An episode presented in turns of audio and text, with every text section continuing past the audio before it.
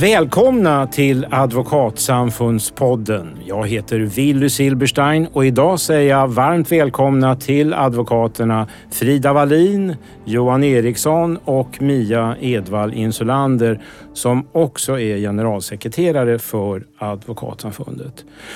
Och ni får ju ibland i alla fall min tes när jag sitter här och ska göra just denna podd. Ni får frågor från människor som undrar hur kan ni försvara våldtäktsmän, mördare, pedofiler och så vidare. Hur kan ni plädera för kortare straff?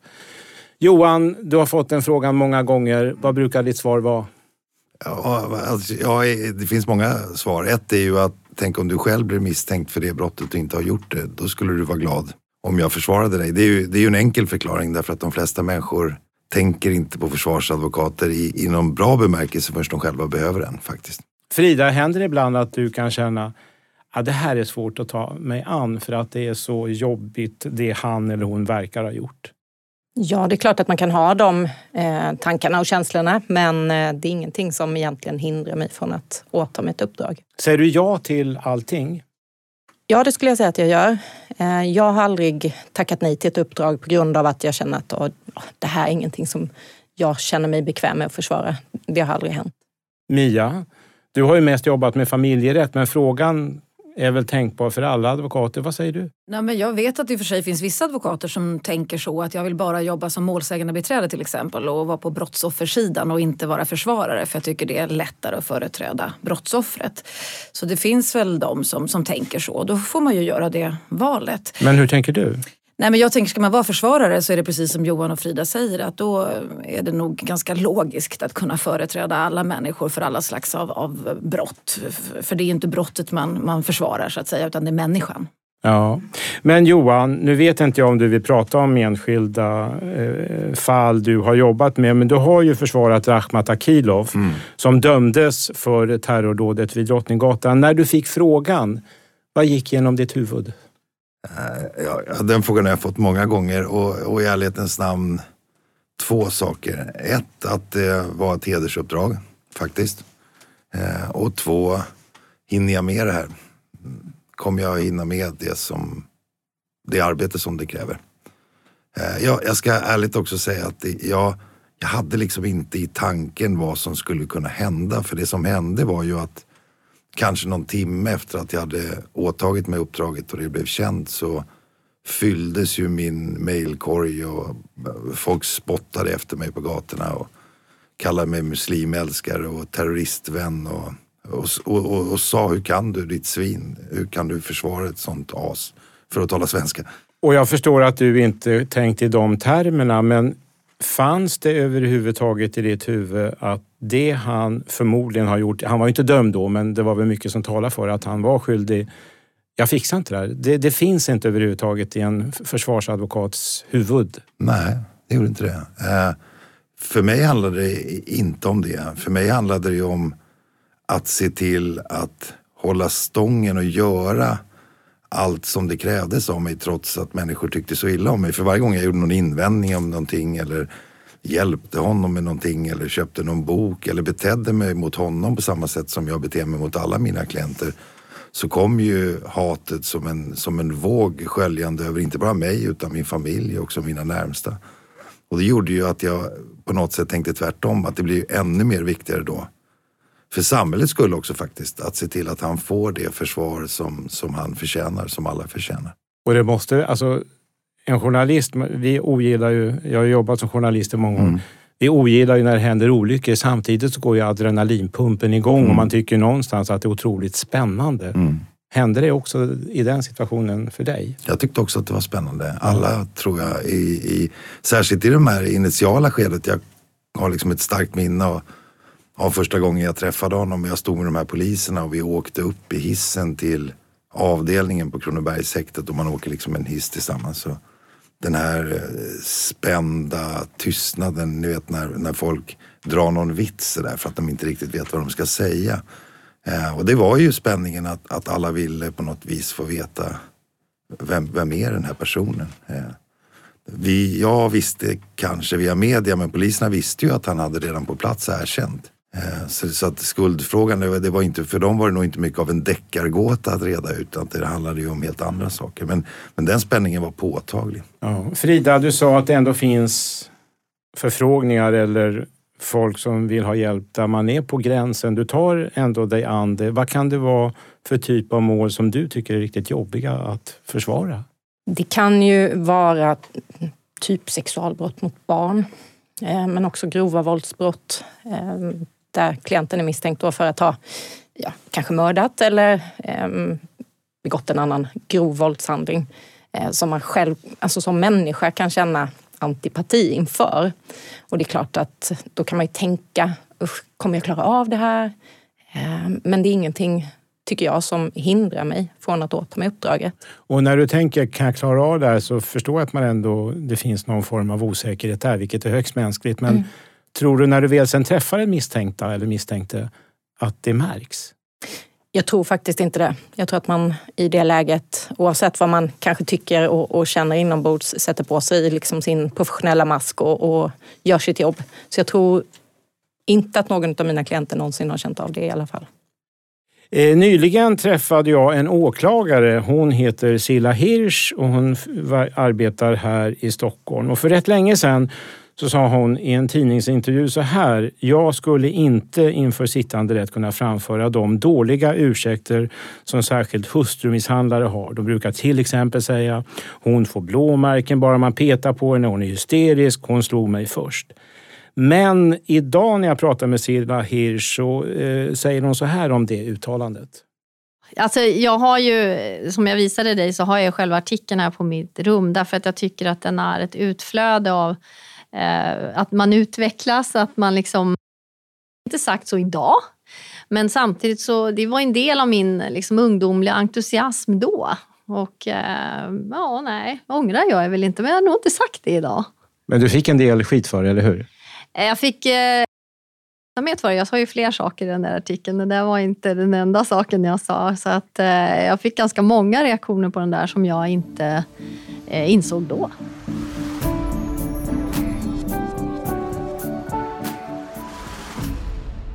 Ja, i de exempel som Silla Hirsch då tog fram, det var ju ett tag sedan hon hade ångrat sig lite hör man, men lika fullt kan man fortfarande idag höra i en rättegångssal från försvarshåll tror ni att den, den som försvarar till exempel en hustrumisshandlare säger att hon är hysterisk, hon får så lätt blåmärken bara man petar på henne och hon slog mig först. Eh, Frida?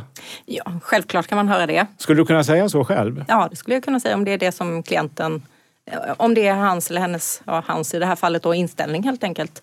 Eh, jag lägger inga värderingar i det utan är det det klienten vill föra fram så, så gör jag ju det. Och det tar inte emot ändå att säga. Jag tycker själv, om jag får tycka någonting, att det är lätt hårresande det, de exemplen. Men du, det kan man köra tycker du? Ja det tycker jag. Alltså inte ja. in absurdum givetvis. Nej. En del klienter har ju väldigt stark åsikt om vad eh, jag som försvarare ska säga i rätten. Men där får man ju ha en dialog med klienten och tala om att det där kanske inte är till ditt bästa att man säger det. För det kan ju slå eh, bakut, alltså det kan ju slå åt andra hållet ifall man använder den typen av argumentation. Men är klienten väldigt fast i det här till exempel att de får blåmärken väldigt lätt, eh, bara man petar på en, ja då måste jag ju kanske föra fram det. Mia, vad säger du? Du har en rynka mellan i pannan ja, ser det ut som nej. tycker jag. nej men jag håller med, det är ju så. Det är kanske svårt att förstå det om man inte är advokat men är man advokat själv så är det så självklart att ditt uppdrag som advokat är att vara lojal med din klient. Och du för en diskussion med klienten om vad är lämpligt och inte att säga. Men, men det är liksom klientlojaliteten går först. Sen är det ju inte advokaten som bestämmer. Det är viktigt att komma ihåg det att advokaten har ju sin roll i domstolen. Och det tycker jag som advokat kan man ju tänka, tänka så att ja, jag för fram det här men det är domstolen sen som värderar det som sägs och det är domstolen som beslutar. Det är inte advokaten som beslutar. Eh, och, och, då är det inte så konstigt att vara det där språkröret. Johan? Ja, det, ja för det här sätter fingret på liksom en intressant fråga faktiskt. Vi, en, en åklagare måste vara övertygad om sin sak. Och det innebär ju att om man är övertygad om sin sak så kan man ju tycka att det där argumentet som kommer från andra sidan, de, det, det är bara trams. Det, det ligger nästan i naturen när man argumenterar. Men vi arbetar på fullmakt. I Storbritannien har man ett, ett, fantastiskt uttryck, nämligen att man arbetar utifrån klientens fullmakt och det är alltså klientens inställning till det som påstås. Och hur skulle det se ut om vi gick runt och värderade deras inställningar. För jag har å andra sidan varit med om mål, ska jag ärligt säga, där jag har träffat klienter och tänkt när jag träffar dem första gången att du är en ynklig typ. Du borde erkänna det du har gjort faktiskt. Jag tror du skulle tjäna på det. För att sex månader senare veta att det som den personen sa till mig i den där cellen var sant.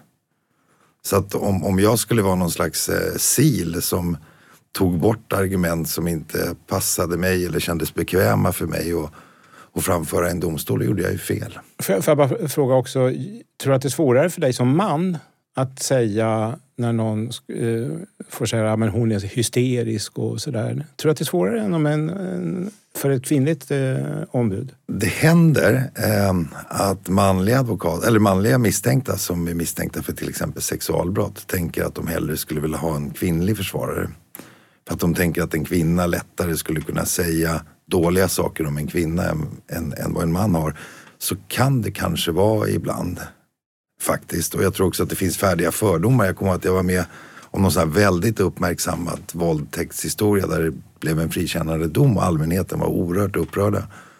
Och till slut så stod det också, en, en av de mest arga sa också dessutom i direktsändning i TV att en sån dom kan bara en man meddela. Mm. Det var bara att det var en kvinna som hade meddelat domen.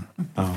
Så, har, ja, så, så är det ju. Ja. Mm. Ja. Jag tänker ibland man kan ta liknelsen om man företräder klienter som är psykiskt sjuka. Det har jag gjort många gånger också, som, som är, där det ska ske tvångsvård. Eh, då jag hade en klient som var övertygad om att hon var död. Eh, och då ställde jag frågan, så här, men hur känner du inför att vara fortsatt tvångsinlagd här? Ja men det spelar ingen roll, jag är ändå död. Och det, hon trodde verkligen på det och hon ville att jag skulle framföra att hon var död. Och man kan dra den liknelsen ibland att jag kan inte sätta mig över det och, och tala om att hon lever inför domstolen för det var inte hennes inställning. Ja, det känns som att detta ämne skulle kunna fylla en hel podd. Det får det dessvärre inte för jag har flera punkter på min lista och nästa område, jag skulle vilja höra lite vad ni säger om det, polarisering, alltså att det har blivit ett hårdare klimat sägs det av vissa i brottmål mellan åklagarsidan och försvarssidan.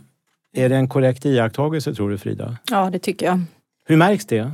Jag har märkt av det i vissa mål på senare tid genom att eh, åklagarsidan har kanske haft en ganska eh, vad ska man kalla det, taggig argumentation eh, på ett sätt som man inte märkt av tidigare.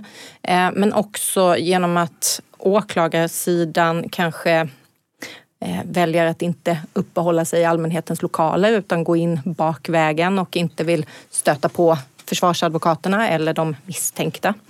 Eh, någonting som jag tycker, en, en sån manöver tycker jag skapar en viss polarisering i sig. Eh, men sen tycker jag överlag att eh, eh, domstolen ofta är ganska benägen att gå in och, och, hjälpa till när det blir för tjafsigt och för polariserat i, i rättssalen. Eh, allt som oftast. Johan, Frida gör det lite bekvämt för sig och pekar rätt mycket på åklagarsidan gör sig och så har eh, försvarssidan, nu generaliserar vi grovt här, men lika fullt. Är polariseringen ibland också ett resultat av att försvarsadvokater är för aggressiva? Mm, det tror jag. Eh, är det vanligt? Ja, det händer. Eh, men jag, jag, skulle säga att liksom hela systemet emellanåt har blivit sådant. Eh, och, och egentligen inte allt det där nytt. Man kan tänka sig att advokater är beroende av att få klienter. Och är man ung då så sitter eh, åhörare där bak så vill man göra sitt lite till. Och så tycker man att man ska vara lite tuff och det tycker ofta eh, presumtiva klienter om. Och sen så vill åklagaren förstås inte acceptera att bli utsatt för det och då sätter åklagaren igång på samma sätt. Och så tenderar förhandlingarna istället bli ett slags eh, ja, som en dålig politisk debatt där man säger saker som har inslag som inte har med rättegången att göra, alltså elaka saker om varandra. Och det är, det är fel.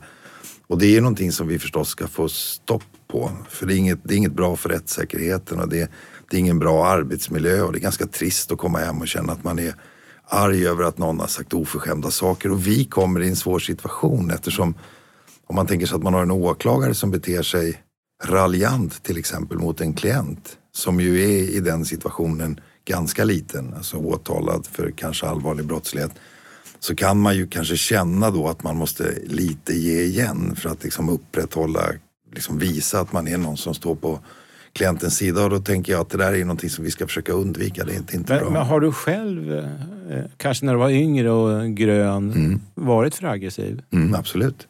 Eh, Jag, jag kommer att jag, håller, jag, jag kan själv komma ihåg såna här förhör som jag förberett som var till exempel mot målsäganden som var aggressiva till den grad att målsäganden började gråta. Det är inte särskilt lyckat faktiskt. Alltså det, det enda man gör är ju egentligen att man skapar eh, empati för, för, för motparten genom det. Men, men det var ju präglat av nervositet. Vi måste ju också vara ärliga med varandra och tycker jag förstå att yngre advokater, stora rättegångar, mycket på spel. Så, så blir nervositeten ett, ett, liksom, det blir ett moment och det ser man på, på ömse håll. Mia, du är ju generalsekreterare i Advokatsamfundet och ska då värna denna kår. Eh, Det här är ett problem som du också ser. Ja, vi ser det och av den anledningen så tog vi faktiskt initiativ till, snart för två år sedan, en diskussion mellan advokater och åklagare och domstolar eh, för att prata om det här. För för några år sedan togs det fram vägledande riktlinjer för åklagare och advokater. För det var en diskussion om polariseringen redan då. Den, den eh, kom, drog igång på grund av Playa-målet, för ett särskilt mål som, som drog igång den där diskussionen. Och då skapade man särskilda handlingsregler som sa hur ska man tilltala varandra vid förhandlingen? Eh, Hur ska man agera? Eh, Och så drog vi igång den diskussionen nu igen och har liksom uppdaterat de där handlingsreglerna tillsammans med domstolarna och det tror jag är bra för domarna har ju en väldigt viktig roll vid förhandlingen, vid rättegångarna. Att styra det hela så att det blir liksom konstruktivt och bra. Men märk, tror du att det har börjat märkas eller det tar längre tid innan man får coola ner lite? Ja, det verkar inte riktigt som det har hunnit implementeras, våra vägledande regler. Nu har det ju varit en pandemi också ska man komma ihåg, så att det har kanske varit mer digitala moment och så som har gjort det svårare. Men eh, våran tanke är att vi ska fortsätta föra den här diskussionen, så vi ska ses igen nu när man kan ses fysiskt och fortsätta diskutera hur vi kan hjälpa till. Och vi ska få en åklagarröst, återigen Silla Hirsch, som också har tankar runt denna polarisering. Idag kan, tycker jag att eh, inför sittande rätt så kan advokater göra påståenden om att jag agerar eh, med bakomliggande motiv och menar att den här personen har begått ett brott och ska dömas för det. Och om man sitter och argumenterar för det, eh, grundlöst vill jag påstå, då är det som att säga att, att personer som företräder rättvisan eh, följer inte regelverket, de gör saker på skäl som inte samhället accepterar. Det påverkar hela förtroendet för rättsväsendet om man tror att de som företräder rättsväsendet eh, gör saker och ting egentligen på ett straffbar handling i form av grovt tjänstefel och så vidare. Och det här ser vi mer och mer av och det, liksom, det är det här som är polariseringen. Och, och vad blir konsekvensen av det då? Eh, jag tycker att konsekvensen blir flera. Um, ur ett rent åklagarperspektiv, så, som jag sa, så dels så innebär det att man påstår att åklagare begår brott i sin tjänsteutövning. Det påverkar förtroendet för rättsväsendet. Det gynnar inte samhället överhuvudtaget. Jag tycker det är väldigt viktigt att alla att det som sker i våra domstolar, där liksom agerar alla professionellt och gör vad de kan, men vi har olika sidor av saken. Det andra är att det blir en säkerhetsrisk för oss som jobbar inom åklagarväsendet om um, för sig att åklagare eh, har andra skäl till att agera som de gör. Det kan utgöra en säkerhetsrisk för, för åklagarna, för deras familjer och så vidare. Så att, en olustig situation om man är åklagare. Och vad kan man denna polarisering, tror du? Eh, Dels tror jag att det är väldigt viktigt hur vi jobbar i våra utbildningar. Åklagarmyndigheten har sin utbildning och Advokatsamfundet har sin. Och jag tror att man måste föra mycket mer diskussioner om hur vi argumenterar och hur vi rättssalen. Eh, det är en del av saken som jag egentligen tror är den största delen. Vad vi gör inom Åklagarmyndigheten, för jag var med om en sån situation för inte alls länge sedan, det är att jag tar med mig händelsen som den är och går till min chef. Och för min chef får kontakta den advokaten och fråga, jag hörde att du sa det här. Eh, det du sa innebär att du påstår att Silla Hirsch har gjort sig skyldig till tjänstefel. Har du för avsikt att göra en polisanmälan om det? Om advokaten då säger nej, det jag inte för det var inte det jag menade. Vilket oftast är svaret. Jag har aldrig varit med om att man har blivit anmäld. Eh, då gör min chef en anmälan till Advokatsamfundet. Därför att vi måste liksom få ett stopp på det här. Man kan inte sitta och säga så inför sitt... Inte liksom. Ja, det var ju rätt hårda ord. Frida, vad tänker du när du hör Silla Hirsch? Ja, det var, det var hårda ord och... ehm, Ligger det något i det? Till viss del har hon säkert rätt eh, i det hon säger. Och jag vet ju också att i de här handlingsreglerna som, eh, som då har kommit så står det ju uttryckligen angivet att just om man påstår saker och ting som i och för sig skulle kunna innebära att åklagaren har begått ett tjänstefel, då, det ska man inte påstå om man inte är beredd att stå för en anmälan. Ungefär så är det uttryckt. Och, och det kan jag väl hålla med om, men samtidigt måste vi ha eh, möjlighet och också mod att kunna kritisera åklagarsidan. Eh, kanske inte åklagaren personen, men, men åklagarsidan. Känner du lite träffad sådär att oj, jag kanske har varit i närheten av det hon pratar om själv? Ingen situation som jag kan komma på sådär nej. faktiskt. Nej. Um, nej Johan, vad säger du om Silla Hirsch uttalanden här? Det är, ju, hennes uppfattning men jag, och den kan inte jag ta från henne. Och jag, jag har ju hört andra åklagare säga samma sak. Och, och jag har ju också varit på rättegångar där det har varit hårda ord. Men man får liksom heller inte glömma det att vi har ju en roll att biträda våra klienter. Och det får ju innefatta ibland att vi riktar kritik till exempel mot, som vi kanske tycker, bristande objektivitet eller sånt som kan kännas väldigt kränkande. Jag tror det är liksom det det lite ligger i också. att En del kritik som riktas uppfattas som kränkande och väldigt personlig. Och då tycker jag att i den mån man riktar kritik mot advokater för att de är personliga, det tycker jag är fel. Jag, jag tycker liksom att det engelska, liksom, the counselor has no opinion. Vi är en officer of the court, vi framför våra argument och vi ska vi ska inte rikta dem till någon specifik person. Det tycker jag är en utomordentligt sätt att tänka på. Jag, jag tycker dessutom att man, man ska vara artig och, och vänlig och trevlig. Men, och man kan säga stränga saker artigt och vänligt också. Men vi får inte bli så att vi, att, att, att vi, ska, att vi ska argumentera på ett sätt där upprätthållandet av förtroendet för, för det allmänna är viktigare än att vi sköter vår roll. Så, så kan vi nog inte ha. Men det här hon säger att ibland så säger eller antyder advokater att en åklagare kan ha bakomliggande motiv lite i det fördolda. Känner du igen det? Ja, men alltså, ja, ja, det gör jag. Och, det handlar ju, och, och, och sånt har jag också hört. Alltså, det, så här, det är ett häpnadsväckande tankegång som ligger bakom den här, eh, det här åtalet. Eller åklagaren har gömt saker i slasken eller lagt undan saker. Det är ju, det är ju ett väldigt personligt påstående som man riktar mot en person och gör man det ska man naturligtvis ha belägg för det tycker jag. Och det, sånt har jag hört och jag kan förstå att man blir upprörd av det. Men jag har tyvärr också varit med om smärre rättsskandaler. Eh, och det, det, är ju så att när sånt inträffar, vi, nu har kanske många glömt det, men det fanns ju en tid när det började talas om överskottsmaterial, slaskar som vi kallar det för. Då. Det är alltså material som, som inte redovisas i förundersökningen i det protokoll vi får, men som, som finns i förundersökningen och så har försvarare hittat, och det har jag också gjort, material som har blivit friande och så kommer de här tankarna då. Hur kunde, hur kunde den här friande bevisningen ligga bland material som ska vara uppenbart utan betydelse. För det, det, är, så, det är så vi säger att det ska vara, är det uppenbart utan betydelse. Och, och det skapade ju en period där, tror jag faktiskt, eh, det allmänna, och då säger jag inte åklagarna, för åklagare springer normalt sett inte och tittar i slaskar, det kan jag försäkra. Men eh, det skapade ju ett problem för det allmänna.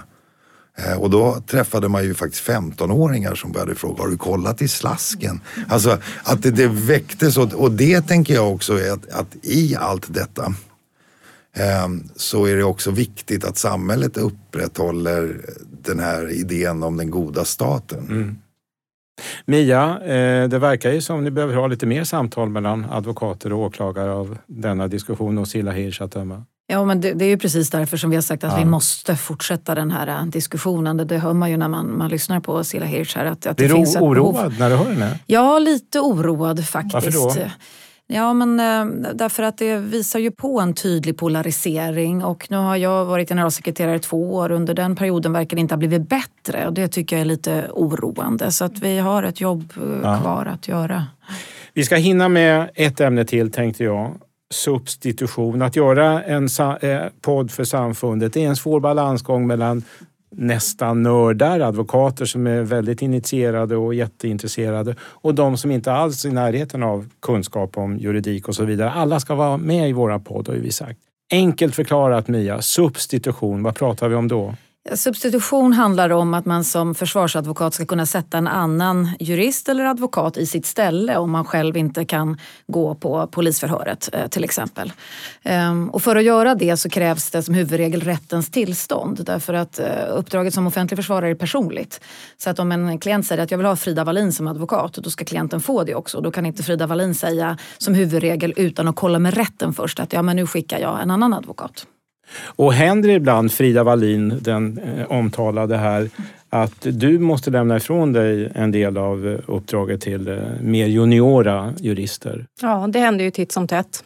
Blir de besvikna de som absolut vill ha Frida Wallin då? De får Frida Wallin, eh, men det kan vara så att en, en yngre kollega eller en, en kollega på byrån eh, tillfälligtvis eh, hoppar in och hjälper till helt enkelt vid ett polisförhör, vid en häktningsförhandling. Har man förankrat det hos klienten så är det ju sällan något problem. Man förklarar ju varför det har blivit så att nu är jag dubbelbokad. Jag kan inte komma på den här häktningsförhandlingen men du får min kollega si och så. Sällan något problem. Jag har jobbat ett år på en konsultbyrå och när man pitchade då för att få in kunder då kom det väldigt här, tunga företrädare som skulle jobba med det här. Sen sa kunden ja och sen hände det ibland att det var otroligt juniora personer som plötsligt satt där vid samma bord men de seniora var borta. Är det lite risk för att så sker även inom försvarsvärlden, Johan? Ja, det är det. Eh, jag gillar ju, alltså substitution måste finnas. Ja. Vi bestämmer ju inte över våra kalendrar själv. Eh, två domare kan samtidigt sitta och tänka att på onsdag ska jag ha huvudförhandling. Johan har ingen talan. Eh, det en, det, det, för mig är det verkligen någonting som man inte vill. Däremot så ska det ju inte bli en affärsidé. Alltså att, är det det ibland tror du? Ja, tror jag. Det tror jag. Det har blivit en affärsidé och det är liksom inget att sticka under stol med. Och det är ju fel därför att det vore en sak om uppdragen var till företaget. Då kunde jag ju säga att nu är du välkommen till, till, till försvarsadvokaterna. Här tar vi hand om dig. Kanske inte bara jag utan ibland någon annan. Då har du ju accepterat det. Men, men uppdragen är personliga. Men, men likväl så kan vi aldrig säga att i ett system där vi inte själva bestämmer över våra kalendrar att det aldrig kan bli fråga om substitution. Men att att man tänker sig det som en affärsidé, då är, då är det enligt min uppfattning fel. Och även här ska vi få en åklagarsynpunkt från Silla Hirsch. Vi ska lyssna vad hon säger om substitution. Egentligen kan man säga att i första ledet tycker jag egentligen att substitution inte är en åklagarfråga. För det är någonting mellan klienten och advokaten. Men beroende på hur den här substitutionen sker det en åklagarfråga. Eh, och det finns liksom två sidor utav det. Det ena är om substitutionen sker därför att det är någon som är förordnad som offentlig försvarare och denne kan inte komma så skickar man någon annan. Eh, många det är att den som är misstänkt för brott eh, känner att den kanske inte vill säga någonting i förhör därför att den har inte sin riktiga advokat med sig. Eh, och det gör att det kanske blir fler förhör. Eh, det betyder att utredningarna tar längre tid gör att personer kanske sitter frihetsberövade längre tid än vad de hade behövt göra annars. Eh, och det kan också göra att en utredning där man kanske hade kunnat konstatera tidigare att nu kommer vi inte längre, den här får vi lägga ner, den fortsätter att bedrivas. Den andra sidan är om advokaten är förordnad för att företräda ett brottsoffer som också är väldigt beroende av att känna att de har förtroende till sin advokat. Eh, och när vi till exempel pratar om våld i nära relation sker det mesta som är, liksom, nästan avgör hur utredningen kommer att gå det sker kanske den första veckan. Så det är jätteviktigt att eh, det skapas ett förtroende tidigt. Eh, om det då kommer en ung och orutinerad ersättare så kan det påverka att brottsoffret, målsäganden, inte vill berätta för den känner sig inte trygg. Och då dör hela utredningen i det här tidiga skedet. Vilket det kanske inte annars hade gjort. Så på, på det viset så får substitutionen ganska utifrån ett åklagarperspektiv.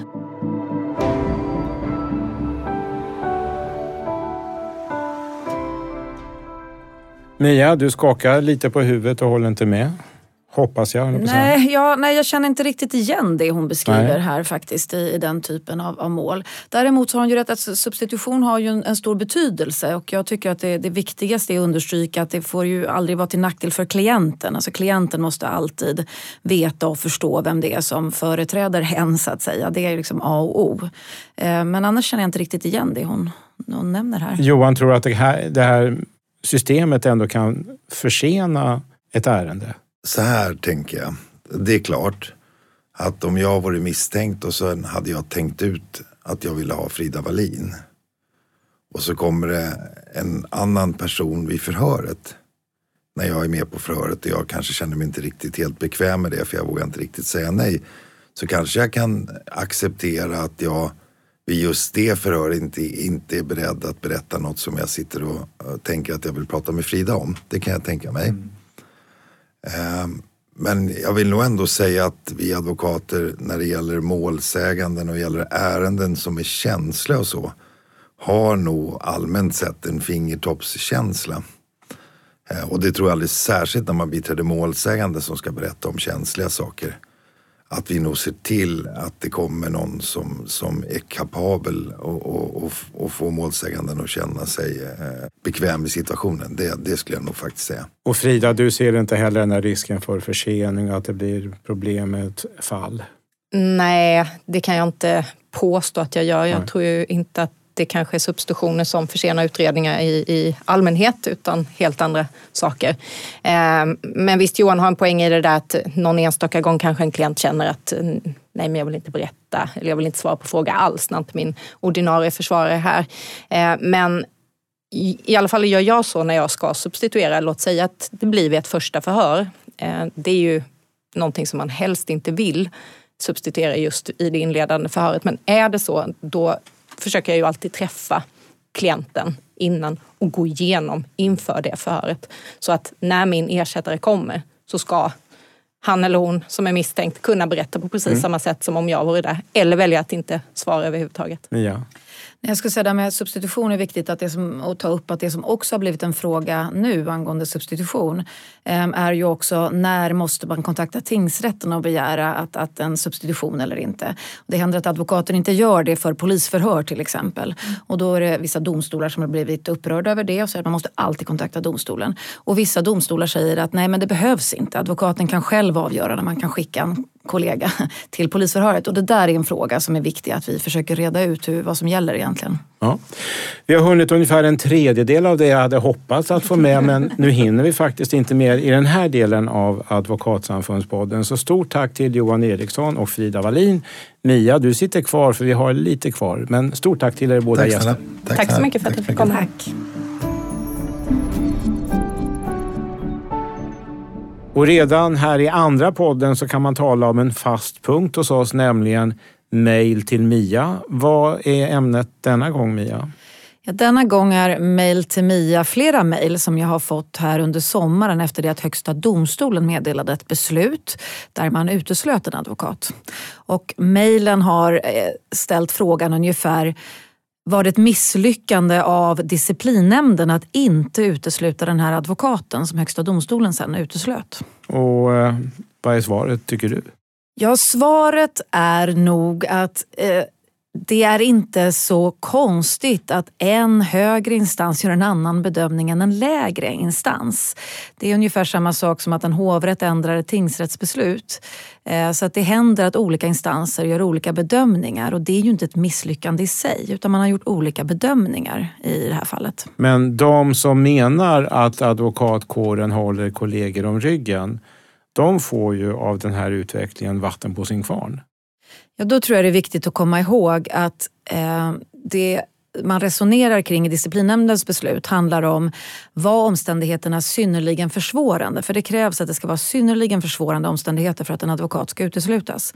Disciplinnämnden konstaterade att det här var väldigt allvarligt. Advokaten fick en varning med högsta straffavgift så det var ett allvarligt brott mot god advokatik. Men det var inte synnerligen försvårande. Högsta domstolen kom då fram till att jo, vi ansåg det var synnerligen försvårande. Eh, och, och, jag tycker inte att, att man har resonerat olika i den delen eh, visar ju inte att disciplinnämnden eh, liksom inte ser allvarligt på det här.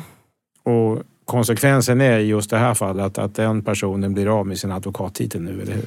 Ja, precis. Den här advokaten blev då utesluten av Högsta domstolen eh, och det är inte ett beslut som Advokatsamfundet sen behöver eh, bekräfta på något sätt utan eh, advokaten blir direkt utesluten av Högsta domstolens beslut.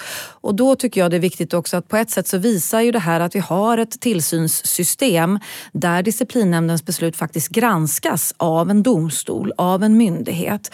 Och även om man då tycker att disciplinnämnden hade fel så visar ju det här att det är en helhetssystem som faktiskt fungerar. Är det så att disciplinnämnden möjligtvis kommer fram till ett beslut som inte Högsta domstolen tycker är korrekt, då kan de göra en annan bedömning. Och därmed sätter vi en sista punkt för denna advokatsamfundspodd. Men prenumerera gärna på vår podd så att ni inte missar något avsnitt. Och stort tack för att ni har lyssnat idag.